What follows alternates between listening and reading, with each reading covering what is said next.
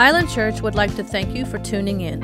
Today, you will be hearing a message from our 18th annual Fall Harvest Conference. So now today I'm going to share something with you which I shared, I think I shared in this church a couple of years before, but the Lord brought it up to my memory and this said, the Lord said, share this with people. This will really help you. And it is in line with what Pastor Rusty uh, said about, about, you know, overcoming diseases and things like that. And these are things, you know, Jesus has paid the price. Uh, he has already paid the price, but we are the ones who have to overcome. You know, you know, Jesus has overcome the devil, but our circumstances, we have to take what Jesus has done. We have to take the word that he has given us, and we have to use that to overcome uh, all the works of Satan. And so, anyway, let's go to Mark chapter 11. Let's go to Mark chapter 11. Hallelujah. And I'm reading from verse 12. It says, And on the morrow, when they were come from Bethany, he was hungry. So Jesus was, was going from uh, Bethany to Jerusalem.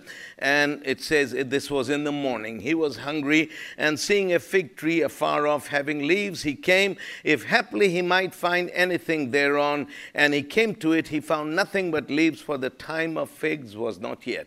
And Jesus answered and said unto it, No man eat fruit of thee hereafter forever. And his disciples heard it. Okay, so what happens is that Jesus is going from Bethany to Jerusalem and he, he passes a fig tree. Okay, now he looks through the fig tree but he sees nothing but leaves. And it tells us why, because it was not the season for figs. And you'd think Jesus would know it because he was a local guy. I mean, of course, figs are seasonal, and, and when you live in a certain area, you know when oranges grow because they're seasonal. You know when, where, when, when pineapples grow, and you know when mangoes grow, when figs grow. Uh, uh, you know, but here in America, people don't know what season because we buy everything in the supermarket. But, but anyone who has uh, trees in his garden, he would know, you know, seasonal fruit. So figs are a seasonal fruit. So what was it that Jesus was looking for since it was not the season for figs? Now, uh, this has nothing to do with my message, but this is a extra bonus I'm giving you. Uh, what you see, fig trees have a very unique feature, and that is that long before the season for figs, uh, the owner of the tree can go and look at the tree and examine the tree, and every branch will have little, little pods on it, growing on it. And each pod indicates the spot where a, a, a, fig would actually appear in the season. So the owner will go and see the tree months before the season for figs, and he can tell whether it is a good tree or a bad tree by the number of pods on it.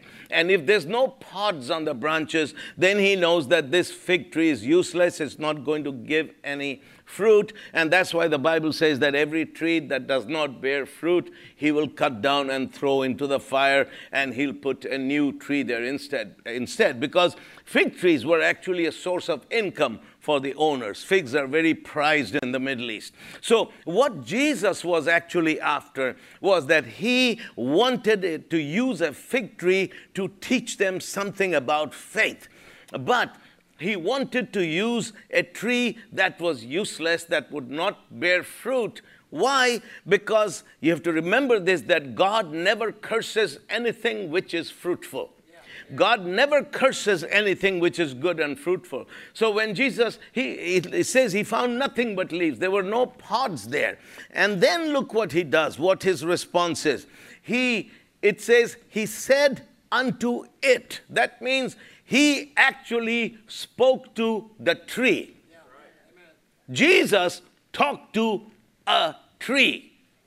Now, I don't want to be seen talking to a tree because, eh, you know, if, if, if, if God ever told me to talk to a tree, uh, I would say, God, uh, let this tree be in an obscure place where nobody goes to, and let this be at night. You know, I don't, I don't want anyone to say, you know, that brother Christopher Alam is preaching in our church on Sunday. I saw him talking to a tree. Man, I wonder, you know, what's gone into his head. So, you know, so you don't want to be seen to be talking to a tree. And if, if I absolutely had to talk to a a tree, I would go there at night and I would just uh, pretend looking around and just, you know, and just walk away. I just talk to the tree. But Jesus, he talked to the tree and he did so very deliberately. And then it says in verse 14, and his disciples heard it. That means he did it loudly. He spoke loud enough so each one of his 12 disciples, and some were very close to him, some were maybe standing 10 yards away, they all heard him.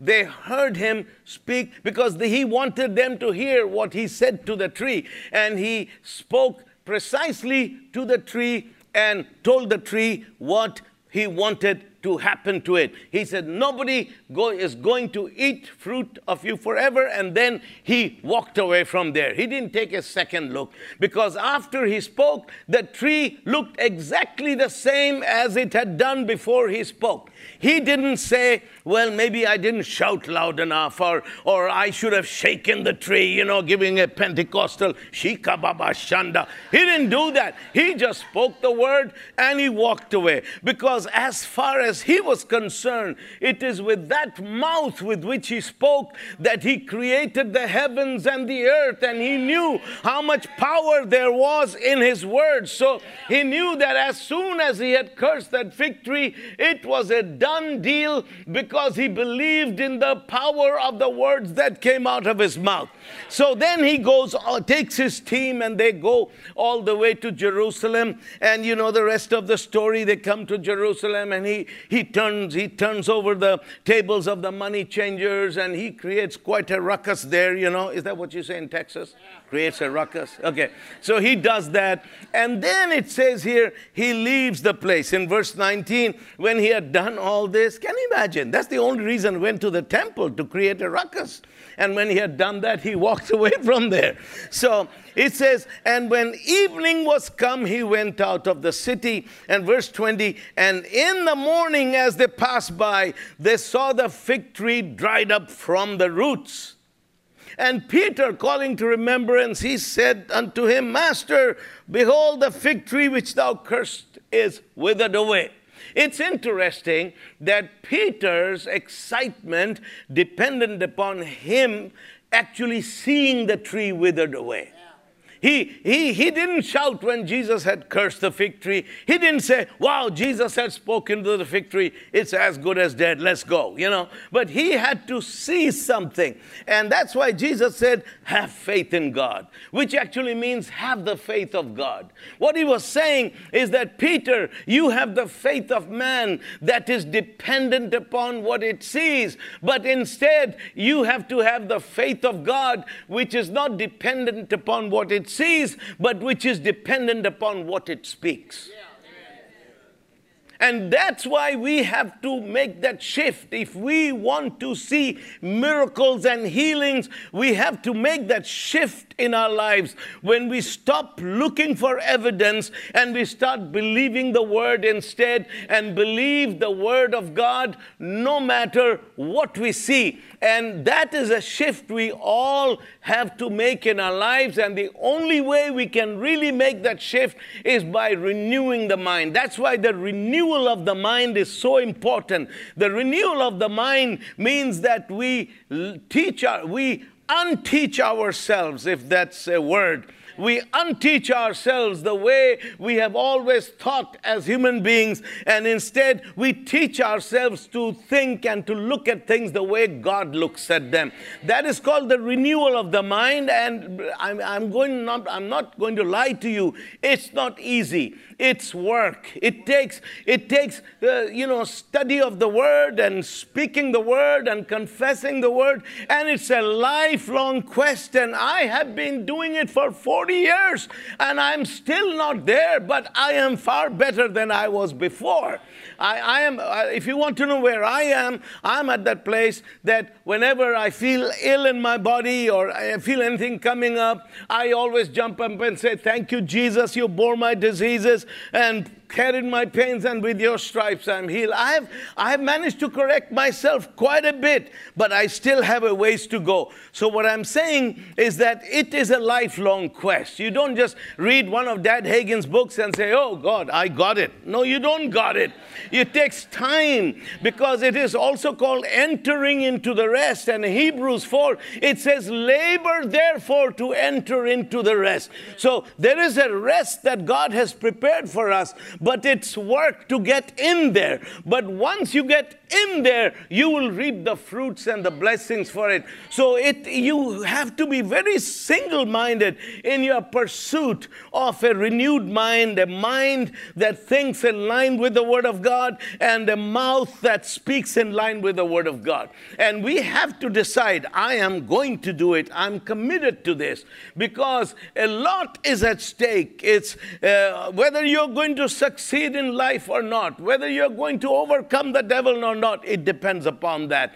And it's worth it to really give ourselves to the renewal of the mind. Amen? So again, I'm not the one to lie to you and tell you, oh, it's easy, just read one booklet, confess for two days, it's done. No. It's a slow process. It's a lifelong process because you know the mind is everything. Because your biggest battle is actually fought in the mind. And the Bible says, as a man thinketh in his heart, so is he. So some people say, oh, you are what you eat. That's the biggest lie of the devil. You're not what you eat, you are what you think. Because what gets your mind is what gets you. And so that's why the mind is so important because that is where the biggest battles are won.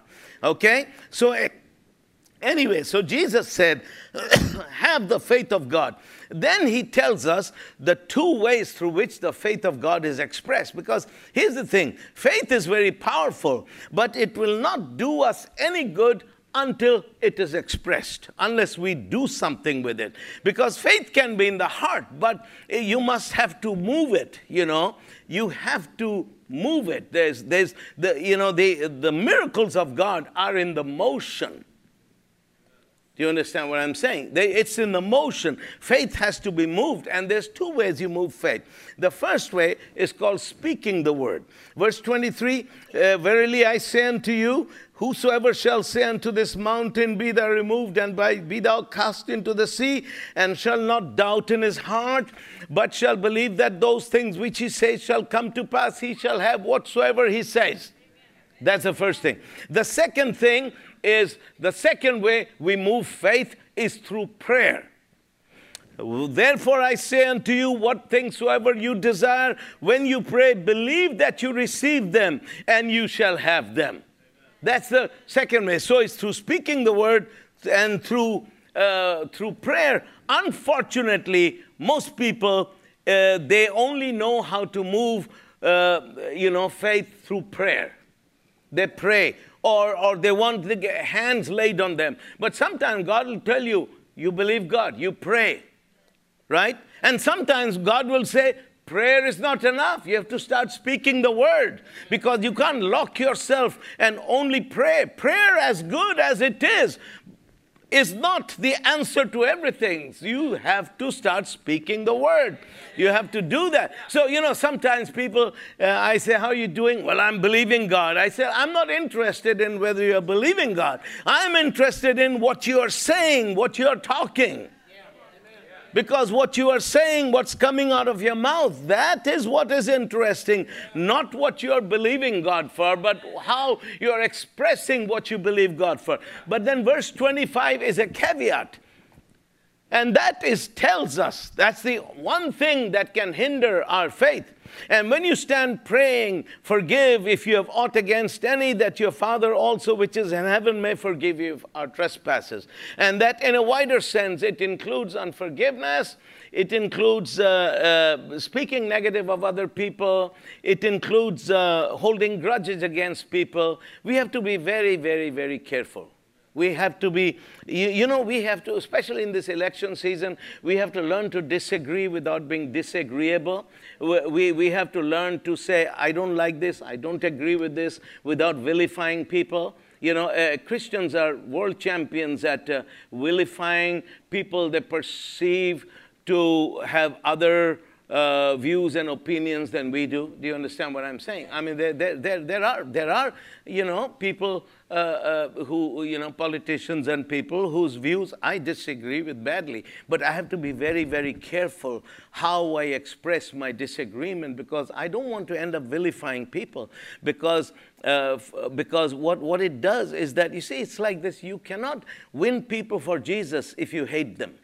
Now, you might say, I don't hate them. Yes, but you do. The way you talk about people, it, it does. You know, you, you, can't, you, can't, you can't win people for Jesus uh, unless you love them. And right now, America is very polarized. It's about 50 50, or maybe 49 51. It is very, very polarized, you know.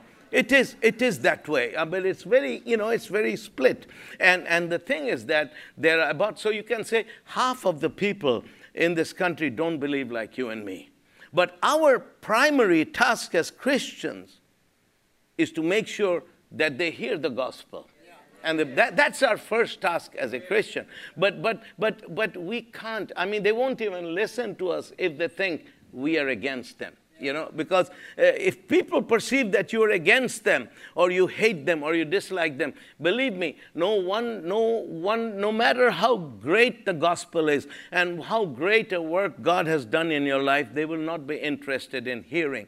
And, and the gospel is more important than anything. So we have to keep that in mind uh, and to live a life free from grudges against people who do us wrong. And, and you know, because those, these things can actually hinder our faith believe it or not.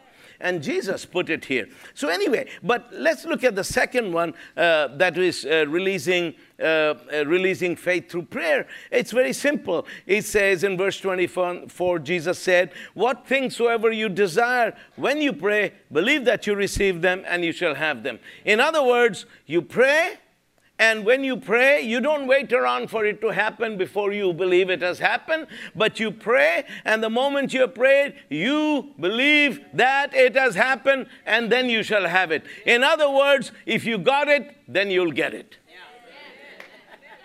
If you got it, you'll get it. Amen?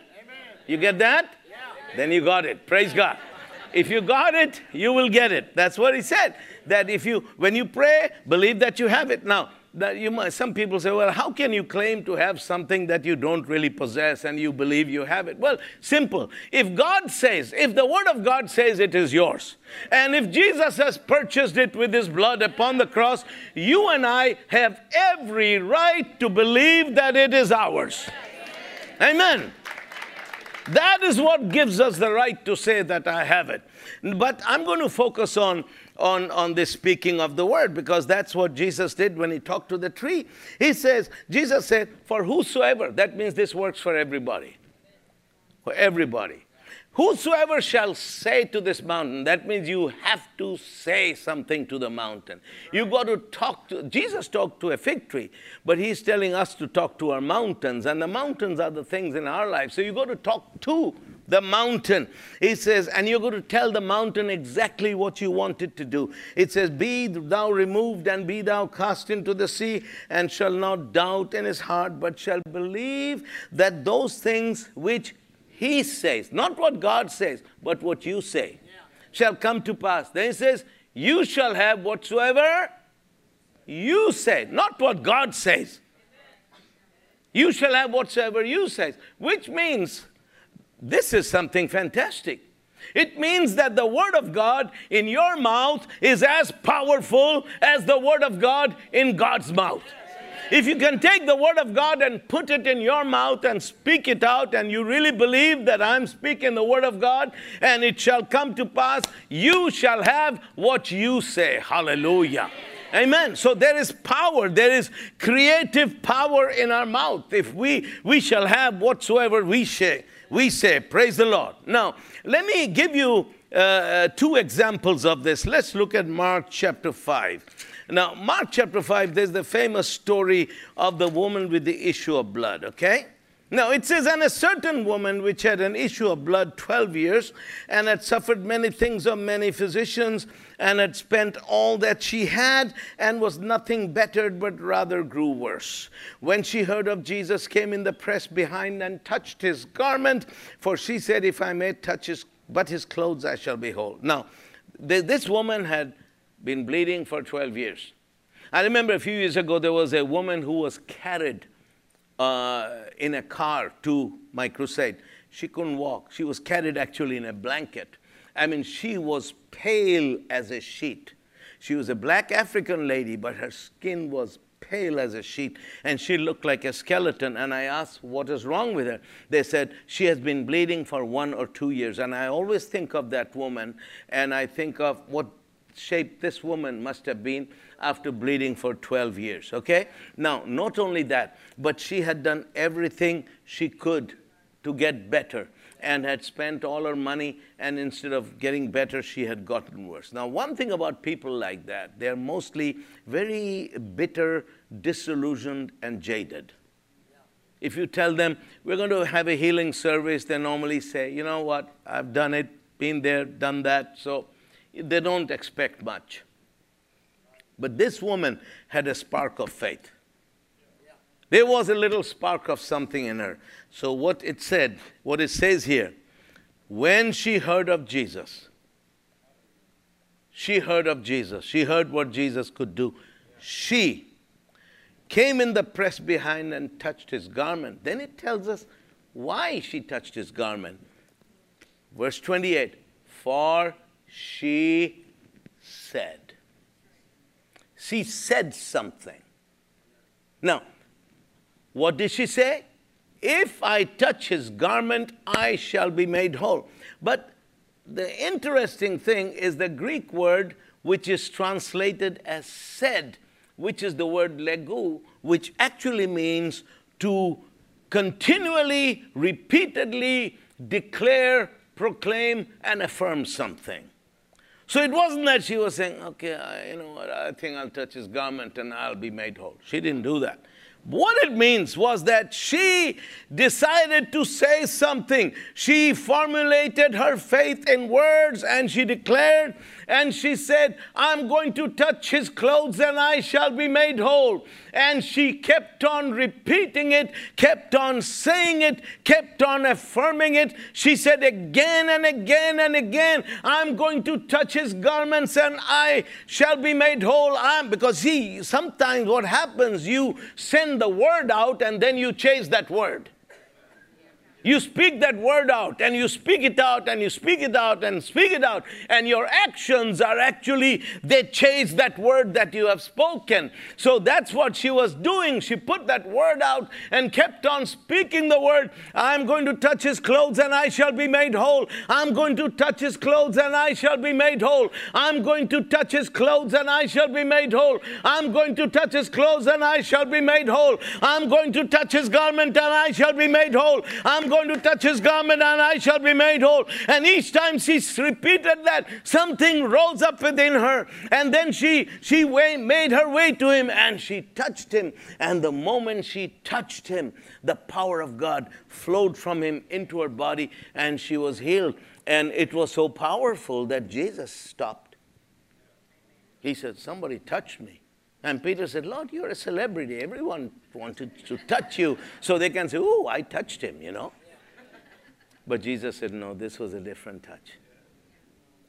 And then the woman was, you know, she said, It was me. And what did he say? He didn't say, I healed you. He said, Your faith has healed you. Hallelujah. Are you with me?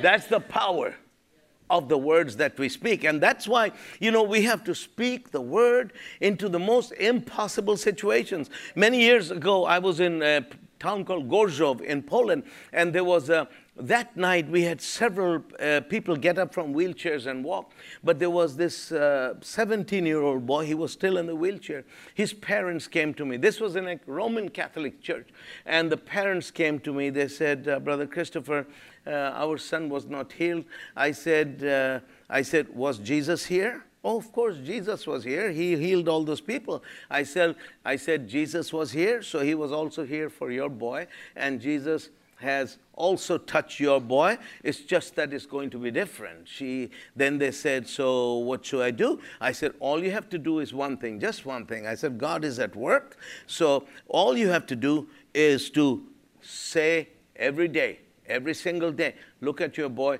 and say, Thank you, Jesus, that you bore our son's infirmity, and by your stripes he has been healed. And I thank you that you are doing your work in his body, and the man of God has laid hands on our son, and he is healed. And I said, That's all you have to do. Nothing more, nothing less, just that. It's simple as that. And uh, one thing I like about the Catholics is that, you know, they haven't listened to different radio preachers say different things and read different books. They, if they think you're a man of God, they'll believe everything you say. Uh, they say, oh, yeah, yeah, I'll do that. I said, great. Year later, I was back in Poznan, Poland, which is an hour and a half away, and they came to me and they said, Our son is healed. It was a one year process. It was slow, but our boy got healed because we did whatever you told us to do. You see, the Word of God always does its work. Amen? Now, sometimes things take time. We don't know because, you know, in the case of Jesus, he talked to the tree. It took 24 hours from the time he talked to the tree to the time it was shriveled up. Why did it take 24 hours? Do you want to know? I have the answer. It's three words I don't know. Because you see, it's like this I can only tell you what the scriptures say. If the Bible, the Bible doesn't tell us why it takes time. But we, as human beings, we have this natural thing to, we always make, have to make sense of everything and uh, rationalize everything, and two and two always have to make four. Then we come up with ideas. Well, maybe he had sin in his life, or maybe he didn't confess right, or maybe, you know, he had some generational spirits. His grandmother did witchcraft, or maybe that was the reason, or maybe it was not God's will. If you're a Baptist, you know, it wasn't God's will. So, but you know, but you see, all these are speculative. All these are speculative. And one man's speculation is as good or as bad as another man's speculation. But the worst thing with speculations is that when a speculation goes around for a certain amount of time, people incorporate that into their theology. Yeah.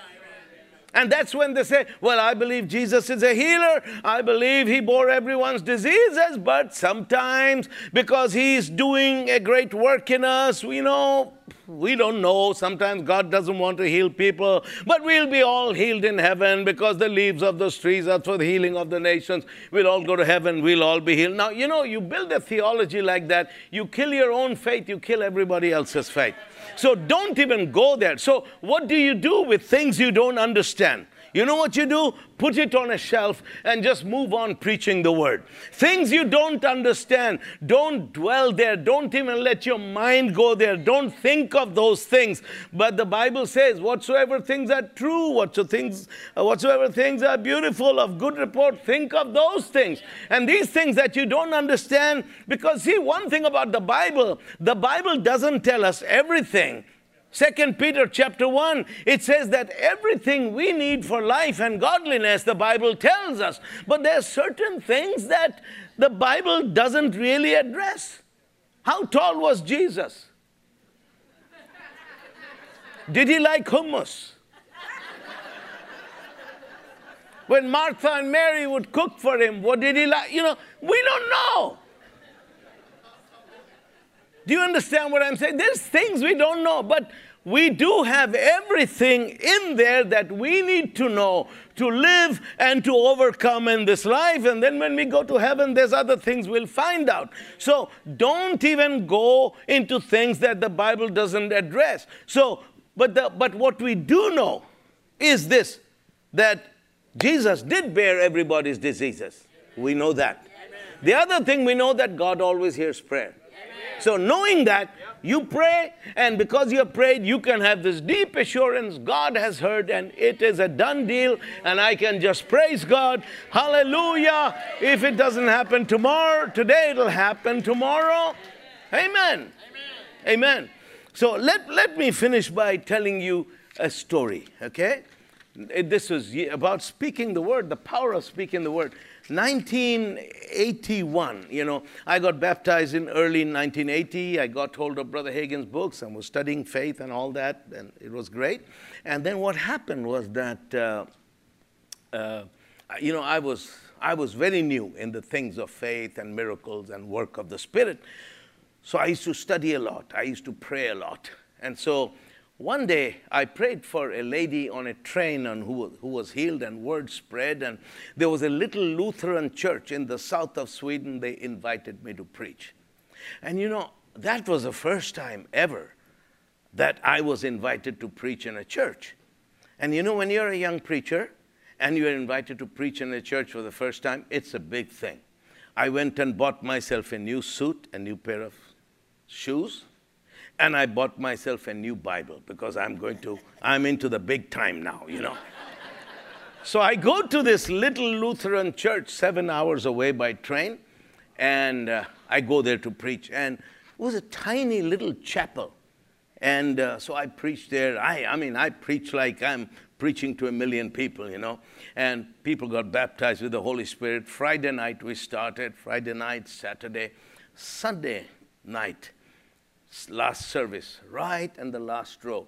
I saw a lady very well dressed. She was a, a pretty lady in her late 30s, and she was dressed very well, expensive clothes. She sat there carrying a little boy. And so when I called people forward for prayer, she came carrying that boy. He was about 10 years old. So I knew there was something wrong with the boy.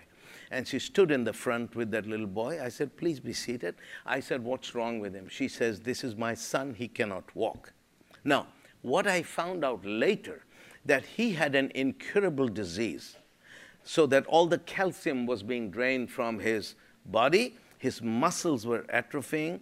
In fact, there was no name for the disease. He was the third known case in the world and there was no treatment for him. The family was wealthy, and uh, they had taken the boy to many different countries to get treatment, you know, and they took bone marrow samples and all that, trying to figure something out, but there was no cure for him.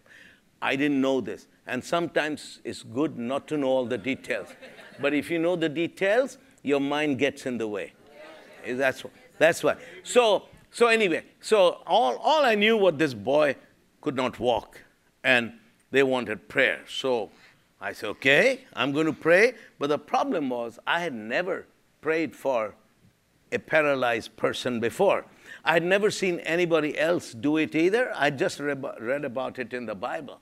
And I really had no idea what I'm going to do. So then I suddenly remembered Brother Hagin had written in one of his small booklets that there's seven different methods God uses to heal the sick laying on of hands, anointing with oil, casting out devils, prayer of faith, and all that. So I had a bright idea. I'm going to do all seven, and one of them is going to work.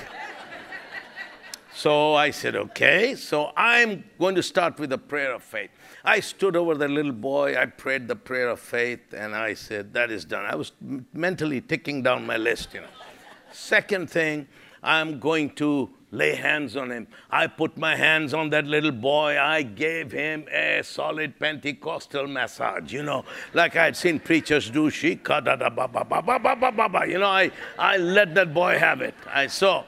Then I thought, now I'm going to anoint with oil. So I, back in those days, you know, all of us young preachers, we used to carry this little oil bottle because we heard Wigglesworth used to carry an oil bottle. So I had mine. So I took my Wigglesworth bottle and I, I, I put some on my finger and made a dab on his, you know, little cross. We used to do this little cross, and I did a little cross. I said, uh uh, this won't get the job done. More oil is needed. So I emptied that bottle on that boy's head.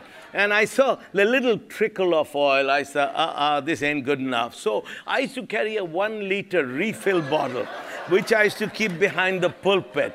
So one liter is like how much? Fourth of a gallon, right?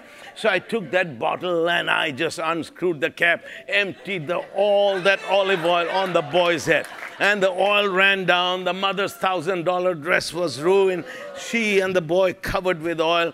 Then I thought, okay, I've done this. Now I'm going to pray for this anointed handkerchief. So I took my hanky, laid my hands on it, and I prayed. I prayed, I prayed over that handkerchief. Then I put the handkerchief on the boy's head. So here he is. He's being carried by his mother, his hair ruffled up, oil all over, hanky on his head. Then I thought, okay, what next? Yeah, casting out of demons. So I began to shout at the devils to come out. I said, devils, come out of him. Every kind of devil come out. And I thought, by the way, by the, uh, you know, the way I'm going at it, if there's a devil, is going to come out. You know, no devil can stay by the time I'm through with him. But then I thought, what if there's no devil? Well, if there's no devil, no harm done, you know? So so I did that, and uh, then I thought, okay, I've got to pray the prayer of agreement, Matthew 18, verse 19. So Pastor Eric, this was in Sweden, Swedish guy, he's sitting in the corner, you know, and he's like this, you know. so I said, Pastor Eric, and Pastor Eric goes, and uh, so then I thought, okay, he doesn't want to pray the prayer of agreement. I should give him Holy Communion. That was the last one. So I said, Pastor Eric, do you have any Holy Communion? And once again, he did like this, you know. So um, I couldn't give him Holy Communion. I said, Lord, I've done my best, but five out of seven ain't bad. One of those should work. And so then the mother said, What now? I said, What do you mean, what now? The boy is healed. And she said, He is. I said, Yes, he is. She stood him up. He crumpled down to the floor. And then I said, She said, Well, I said, Listen, the Bible, this is the man of God. You know, Elisha said to Naaman, he said to dip seven times in the river Jordan. You've got to do this seven times. Seven times he stood up, seven times he fell on the ground. Now I've run out of options, you know. She's now holding him and she says, she says, Is there anything else? I said, Yes, there's one thing. I said, This is God. I have done everything that God says that I should do. Everything I know in the Bible, I have done everything. And, but there's one more thing, and that's what you have to do. She said, What is it? I said, Every time you look at your boy, just open your mouth and just say these words. Say, Thank you, Jesus, that you have borne my son's infirmity, and with the stripes he has, with your stripes he has been healed, and that the man of God has laid hands on my son, prayed for him, and my son is healed. She says, You mean I should say it loud? It's not enough to say in my heart. I said, No, you've got to say it loud. She says, My husband is crazy. He's, he already is angry that I'm here. He's not a believer. I said, Well, do you want your son to live or to die? She said, I want him to live. I said, Then you better do what I told you. So, anyway, the meeting ended. She went home carrying that son, and Pastor Eric disappeared through the side door. there was no offering for this preacher. There was, he didn't even say thank you. He disappeared. So I was staying in someone's home, and that brother, he said, Let's go home. I said, I want to greet the people. He said, No, no, you don't want to greet anyone. Let's go home. So he took me home. He said, I understand what you were trying to do. I'm with you. Please believe me, I'm with you. I said, Thank you. Somebody's with me. And then he took me to the train station the next day. So I was on that seven hour train ride to Uppsala, Sweden, where I live. And during that seven hours, I fought the biggest mental battle of my life. I was hearing these thoughts, and the devil, I don't know who it was, telling me, You have made a fool of yourself. That boy is going to die. Sweden is a small country. Everybody's going to know of it. You are finished. Your ministry is finished. You are done. And all I said, something rose up within me. I said, Devil, I just did what the Bible says I should do. And my Bible says, let God be true and let every man be a liar. And I declared that the boy is healed. But it wasn't easy because you see what was happening. Uh, I was fighting everything. I was fighting an intellectual battle against the way my education had trained me to think. You know, uh, the, the, the, the, the, uh, the process of mental logic that our education teaches us, all that was suddenly, things that had benefited me were some, suddenly against me, had become my enemy, and I had to stand up against it. Anyway, so I reached home. When I reached home, my wife, instead of greeting me and saying, I have dinner for you, honey, good to see you, she said, You must call Pastor Eric. I said, Pastor Eric, she said, Yeah, he's been trying to call you all day. And something said, Oh, goodness, the boy is dead, you know? But but I didn't say it out. It just hit my mind. And I said, No, the boy's not dead. My wife said, What are you talking about? The boy's dead. I said, No, I'm just speaking faith. She said, Call Pastor Eric before you eat. So I called Pastor Eric. Those days we didn't have cell phones. I called pa- Pastor Eric. I said, Pastor Eric, how are you doing? She said, Listen, call that woman, the boy's mother. She has been trying to reach you. So give me a number. She gave me the number. I called the boy's mother. And she said, Oh, Brother Christopher, thank you for calling. She said, I did exactly what you said I should do. My husband was very angry, but I just kept on speaking the word. And says, This morning, when I was making breakfast, I had him laying on a mattress on the floor, and suddenly I heard a sound. I looked, he gets up and he walks two steps, and he falls on the ground again and he's back like that. Uh, what should I do? I said, God is doing something. I said, don't put your finger in it, don't interfere. I said, the best thing you can do is to keep on saying what I told you, keep on preaching the word. Don't try to, don't interfere, don't try to figure this out. You won't be able to even if you try. She said, okay, I will do that. I said, here's my number, call me anytime. And so she called me the next day. She said, he got up this morning, for, walked four steps, and he's down again. Uh, what should I do? I said, just do what God told you to. Do. And then uh, the next day, he walked across the living room and he fell down again, the same as before, paralyzed. Then the fourth morning, she called me. She was hysterical. She says, Pastor, he woke up this early this morning, has been running around all morning, and there's no sign of anything having been, uh, being wrong with him. And I said, Praise God, you know. And then, well, what happened was uh, I saw that boy one more time. And then, of course, we moved to the US 27 years ago. And, one, and I go back to Sweden every year. So once when I was in Sweden a couple of years back, I, I suddenly thought of that woman.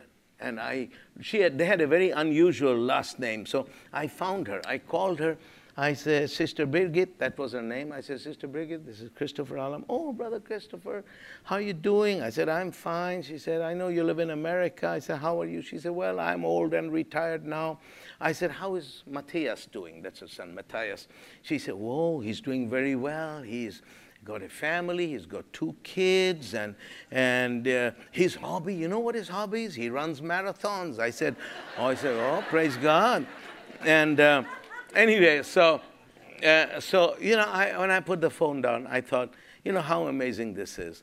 Because here's a boy, and uh, incurable, and doctors had no cure. He should have died 40 years ago, or what, 39 years ago. He should have died, really. Uh, that's the course of nature. When you get something like that, you die. And he, he should have died, and his life would have been like a book with, with lots of empty pages. Maybe the first two, three pages would have some print on it, and then it would end there and say that he died, and the rest of the book would be empty pages. And uh, uh, he, he would be forgotten by everybody except by his mother, who also passed away two years ago, went home to be with the Lord. But uh, uh he would have been forgotten, except in some obscure medical uh, you know, doctor's magazine where he would be this case who died like 39 years ago, you know, of this incurable disease. But now he has a story. He has a life. His book has pages that are full of stories. He has a business. He's a, he has got a house construction business, building fine homes. He has two kids. He runs marathons, and he is my Facebook friend. And he, and you know, and, and so so you think you think uh, you think what God can do. And I thought, uh, and this happened because uh, of several things. The first thing was Jesus Christ who died upon the cross, who was whipped and bruised and beaten and crucified for him, bearing his diseases and his infirmities so that he can be healed today. The second factor was the, was the faith of a mother who chose to believe the words of a young uh, evangelist who you could say was very immature. Maybe he wasn't very wise, but his lack of wisdom was made up was compensated by his zeal for God. He decided to take God at his word. Because I've learned, I learned one thing to that, that wisdom that kills your faith is not wisdom at all. It is not worth having. And, and so uh, there was, was a mother who chose to believe the words of a young preacher and who spoke the word of God in the face of impossibilities. And the third thing was a, a young preacher. I didn't pay the price for him. All I did was fight that mental battle on that train when the devil told me he's going to die. But because of all that, that boy is alive today. And that is why I want to tell you you know, speaking faith, speaking the word is not always an easy thing. because the mind has this tendency to fall back to the natural. But that is something we should always do. You know why? Because your life depends upon it, and it could be the life of a loved one or somebody else whose life would depend upon the stand of faith you and I take. So, beloved, remember this that Jesus Christ is still the same today. He is still a healer. He is still a life changer. He has not changed. We live in an evil world. We live in a sinful world of unbelief, and there's unbelief even in the church. In the church world, there is unbelief, but Jesus is the same. His word is the same. His Holy Ghost is still the same. And those who choose to stand with Him and stand with His word, we will always see the power of God. Amen. Because that's what Jesus said when He stood by the grave of Lazarus. He said, Didn't I tell you if you believe, you will see the glory of God? Yeah. Didn't I tell you that if you believe, you will see the glory of God? So let us, let us be steadfast in our faith and, and not pulling back and not drawing back, but always speaking the word of God and always believing because God is more than able to do all things. Hallelujah. What you desire to do in our midst. And Father, we trust you at the point of our need to supply your provision. Lord, for all of us as we interact in the community and move around, going home, coming back, and all of our travels, we declare our protection and safety, declaring no evil befalls us, no plague comes nigh us. Thank you, Father, as we travel in the highways, the airways, the seaways, the railways, we are blessed and protected of God. Father, we also thank you, the righteous labor of our work during the week, those that have to handle the resource that God has given them. Lord, we know there are men and women work out in the, that work out in the ocean, men and women in, in medicine, at the medical branches. We know our, our teachers, our students, all of our contractors, people working in retail, everyone, we declare no accidents, no trauma, no terror, no evil plans of wicked men or the devil himself. We abide under the shadow of the Most High. And Father, we also declare evangelism is burning in our hearts, that there is a door of utterance outside the four walls of the church. People we can invite, people we can minister to, Thank you, Father. This week we will be an answer to somebody's prayer, a problem to the adversary, a miracle in someone's life. Lord, as we leave today, we walk in faith and love towards you. We love you so much. We love you so much. We, we walk in love toward one another. Thank you for our church. We leave as the ambassadors of Christ you've called us to be. Thanking you, Lord, here at Island Church. Shout it out. We're covered by the blood, empowered by the word, anointed by the Holy Ghost. We hope the Word of God has blessed you today. If you would like to hear more messages, please visit our website at islandchurchgalveston.com.